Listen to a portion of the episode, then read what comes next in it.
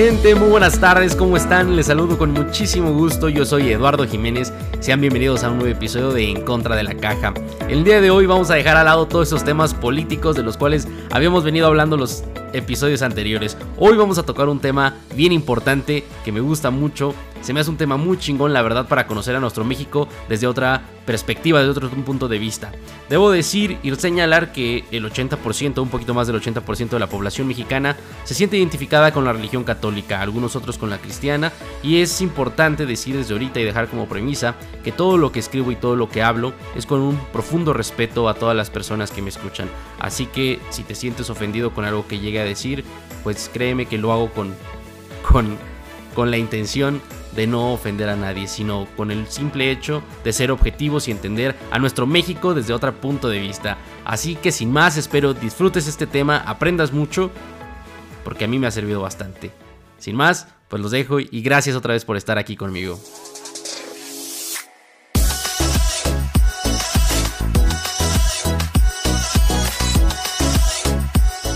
Ahora sí vamos a empezar a contar este relato. Fíjense, a lo largo de la historia, la humanidad en su conjunto ha logrado desarrollar pensamientos, habilidades y conocimientos cuyos resultados han derivado ahora en las diversas bifurcaciones ideológicas que tenemos en el siglo XXI. Por supuesto que esto nos enorgullece como civilización, los avances que se han adquirido, pero también nos asombra la enorme diferencia que tenemos los seres humanos entre sí, esa enorme brecha de desigualdad económica y esa enorme brecha que hay en mil y un rubros que podemos sentarnos a platicar. Fíjate, en el siglo XVII, Baruch Spinoza, un filósofo de aquella época, escribió acerca de la naturaleza de Dios, entre lo que destaca la siguiente línea. Somos a imagen y semejanza de Dios. Esta frase yo creo que todo el mundo la hemos escuchado alguna vez en nuestra vida, y sí, claro, esta la encontramos en la doctrina católica, pero con un apuesto significado a lo que es la realidad. Para Spinoza, este filósofo, el ser a imagen y semejanza de Dios es porque aquel ente supremo, sustancia única y res extensa, como se le denomina en la filosofía, nos dotó de los mismos atributos que posee Él. No de todos, porque somos un subconjunto y Él, Él es el universo completo. Sin embargo, el libre albedrío es el principal atributo y con este podemos fundamentar las dos ramificaciones ideológicas en las cuales se lleva a cabo este episodio. Fíjense, por un lado vamos a tener a la doctrina católica que se basa en el principio de la no riqueza o acumulación de bienes materiales y en la devoción por los santos y todo eso que conocemos. Y por el otro lado está la doctrina protestante, que surgió con Martín Lutero en el siglo XVI como opositor a la católica. Sé que algunos que han leído sobre Martín Lutero y sobre la reforma protestante y todo este rollo van a decir, oye, oye, no surgió como algo en contra de la religión católica o del cristianismo. Por supuesto que no. Fíjense, la historia de Martín Lutero es bien pinche interesante, me gusta mucho porque él era un devoto en esa época de la religión católica, sin embargo tenía muchas diferencias y él quiso plantear algunas reformas o algunos cambios estructurales en la iglesia. De hecho, hay un libro en el que se explican sus 95 tesis, que eran 95 ideas, por así decirlo, que llegó y las, eh, las expuso, pero pues realmente a la religión católica o al cristianismo en aquella época no le convenía y por supuesto hacer un cambio estructural de este tamaño que quería o plantea Martín Lutero era como darse yo creo que un balazo en el pie. En este momento eh, Martín Lutero pues se dice que bifurca a la iglesia católica porque pues se le malinterpreta el hecho de que quería hacer reformas y se le toma como si hubiera estado en contra.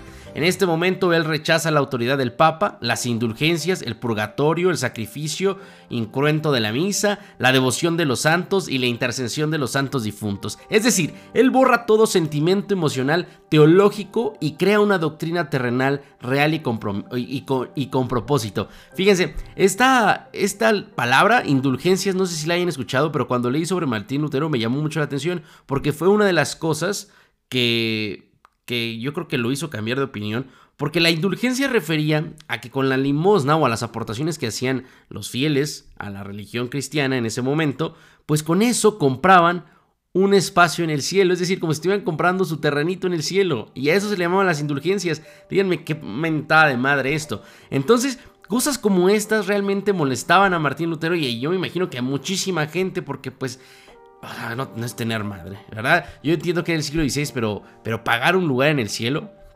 Pero bueno, para entender todo este tema vamos a preguntarnos y hacernos varias preguntas. Y la primera es, ¿cuál es la relación entre libre albedrío según Spinoza y ambas doctrinas? Para esto está San Agustín de Hipona, quien nos lo va a explicar, que como lo dice San Agustín, pues es un santo, fue un sacerdote. Bien interesante también la historia de él, pero bueno. Eh, San Agustín decía que los seres humanos nacemos libres, pero nuestro destino ya está trazado por Dios. Entonces, eh, queda la pregunta de que si somos libres en realidad o no.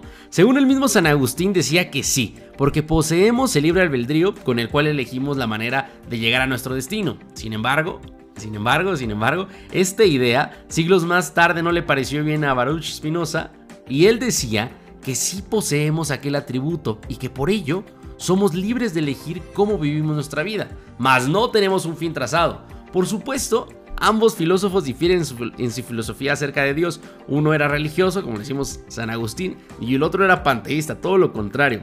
Pero lo que debemos de tomar como conocimiento, debemos de absorber de esto, es que los seres humanos sí nacemos libres. Tenemos libertad de decisión con el libre albedrío y los mismos atributos que la causa primera. Es decir, Dios, y que por ello todo lo que hagamos es justificado por Dios. Y aquí es donde rompe, donde rompe todo el esquema de que dicen que Dios nos puede castigar. Pues ¿cómo nos va a castigar si todo lo que está en nosotros es el mismo? ¿Por qué habría alguien, si existiera una persona, que juzgara algo que te está dotando el mismo? Fíjense, no hay algo que en nosotros no esté en él. En este punto se encuentra la bifurcación entre ambas doctrinas. Una conservadora que asimila a un dios como jefe máximo al que se le debe de dar tributo y que por nada del mundo entiende esta frase. Todo lo que hagamos es justificado por Dios porque no hay algo en nosotros que no esté en Él. Esto no se entiende. Y por el otro lado está la, una doctrina liberal, racionalista, que entiende perfecto la idea de que Dios es una sustancia primera y no una persona, y mucho menos un gobernante que castigan. Fíjense, regresando y para dejar bien claro este tema, por un lado San Agustín él decía que los seres humanos nacemos con este atributo, lo vuelvo a repetir, el libre albedrío, pero que Dios ya nos tenía un camino trazado. Entonces, creo que aquí llega una aberración bien grande y si nos ponemos lógicos y objetivos decimos, ¿cómo alguien que realmente te quiere amar, como él lo planteaba que era un Dios sentimental, te decía, te doto de mis atributos, te doto, te externo lo que yo soy, pero yo voy a decidir a qué vas al mundo. Yo te voy a decir qué fin vas a tener y cómo vas a actuar. O sea, entonces, ¿de qué, qué sirve? ¿Dónde está la libertad que está dada por ese amor de que llegues a la vida y seas libre? Yo voy más con la idea de Baruch Espinosa, que por el hecho de que si hubiera esa persona sentimental denominada Dios, otorgue ese libre albedrío y decir, sabes que tú eres dueño de tus decisiones. Te he facultado no solo del libre albedrío, sino del raciocinio.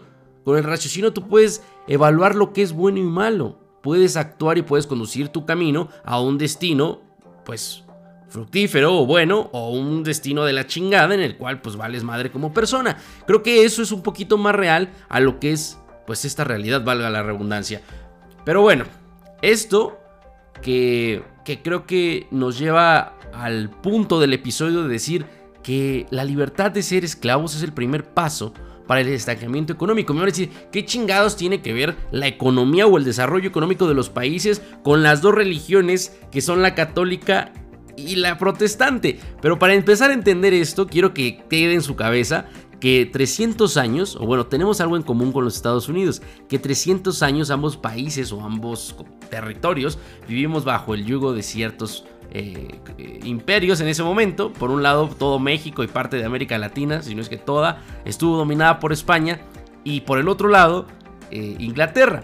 En Estados Unidos estaba llegó el protestanismo con Inglaterra, con el Reino Unido, y por este lado, en, con España, llegó la católica. Entonces ahí empezamos a ver que hay una diferencia bien marcada y no es novedad, o vaya, no es, evidente para todos la gran diferencia en todo sentido en lo que hay en Estados Unidos contra México. Pero bien, miren, con este conocimiento y el racionamiento adquirido a lo largo de todos los siglos, es inaudito que en el siglo XXI países enteros aún conserven una doctrina religiosa que frene su, crecimiento económico, por el hecho de castigos o leyes que no existen y que ningún dios las dictó, pero sobre todo es sorprendente que la capacidad intelectual de los ciudadanos, y me incluyo, eh, esta, esta, capacidad intelectual que tenemos como sociedad no haya sido capaz de comprender la manipulación a la cual eran, somos y vamos a ser sometidos.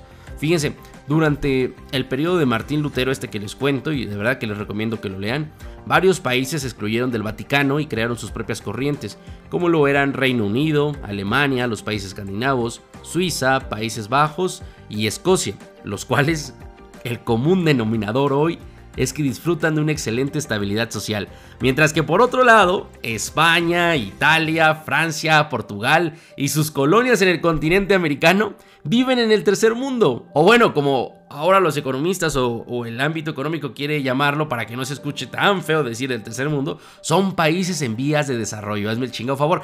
Es prácticamente lo mismo, son países que tienen problemas en el desarrollo, porque no es lo mismo estar creciendo a una tasa del 2% cuando tu crecimiento poblacional es mucho más, a una tasa constante de no sé un 5%, 6%, en el que haya tanto desarrollo como crecimiento económico.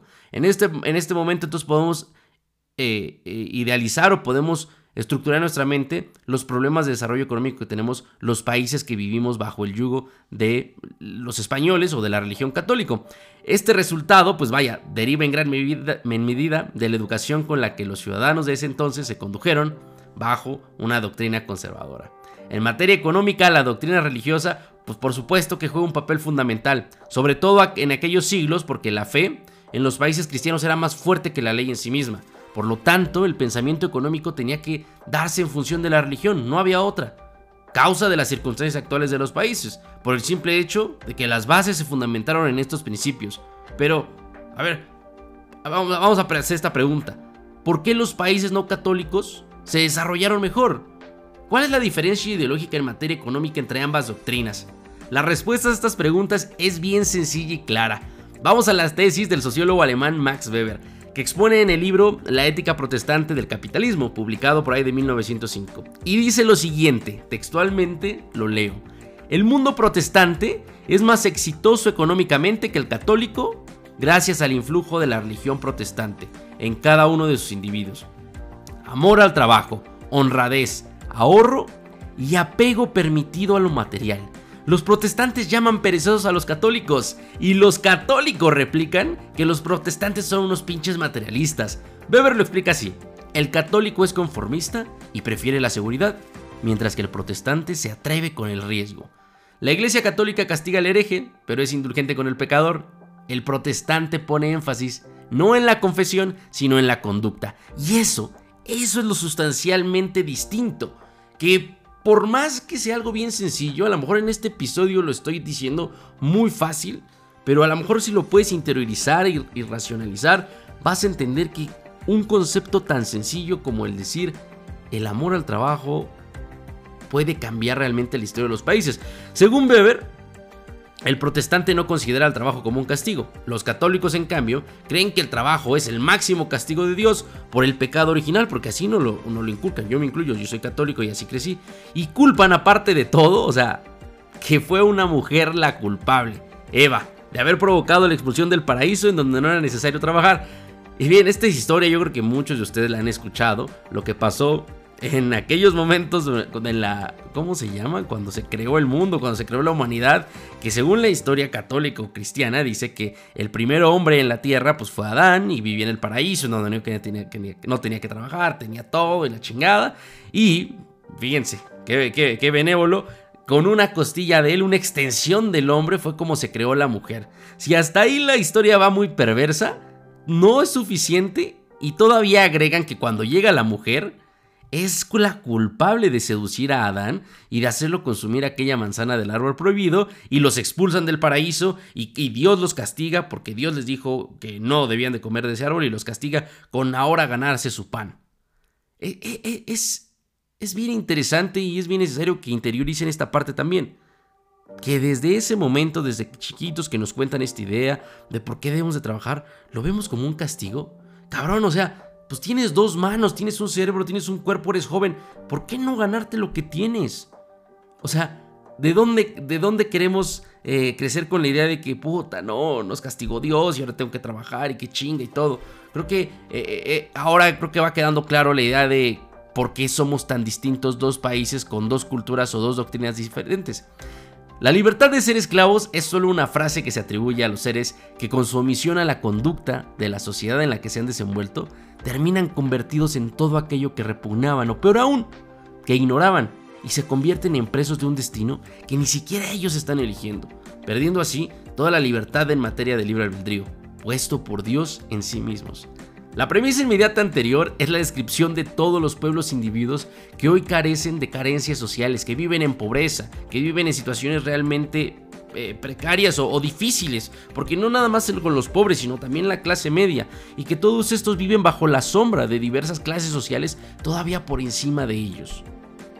Sé que es irresponsable, y lo acepto, culpar a una doctrina o práctica de algún resultado social, porque la doctrina en sí es solo una teoría, son letras, por lo cual los responsables no es la doctrina, sino aquellos que con su omisión o a su alevosía transmitieron a sus pueblos estas ideologías, porque la fe no es mala, sino la práctica, su manipulación y su distorsión errónea son las que conducen a su pueblo a su, empeoramiento. El pensamiento económico es un adyacente de la cultura y siempre su desarrollo y crecimiento óptimo va a estar en función de la sociedad con quien interactúe.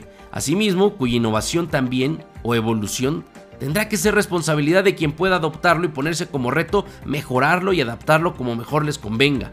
No es un tema de decir punto y aparte la religión, no, sino es un tema de innovar, de crecer y de darse cuenta y de volver a repensar nuestros conocimientos y nuestras fe y nuestras creencias. Bueno, pues hasta aquí llegamos con este eh, contenido de este episodio. Sé que fue un poquito denso, un poquito largo.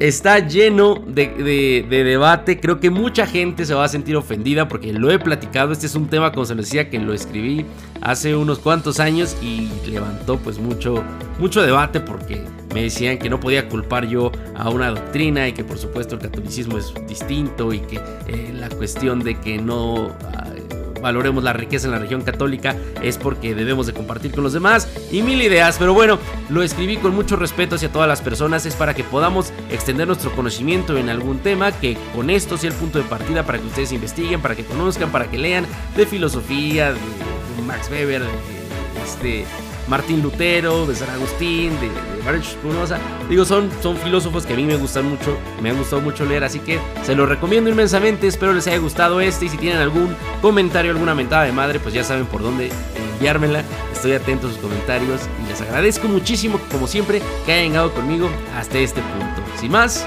les deseo un gran día.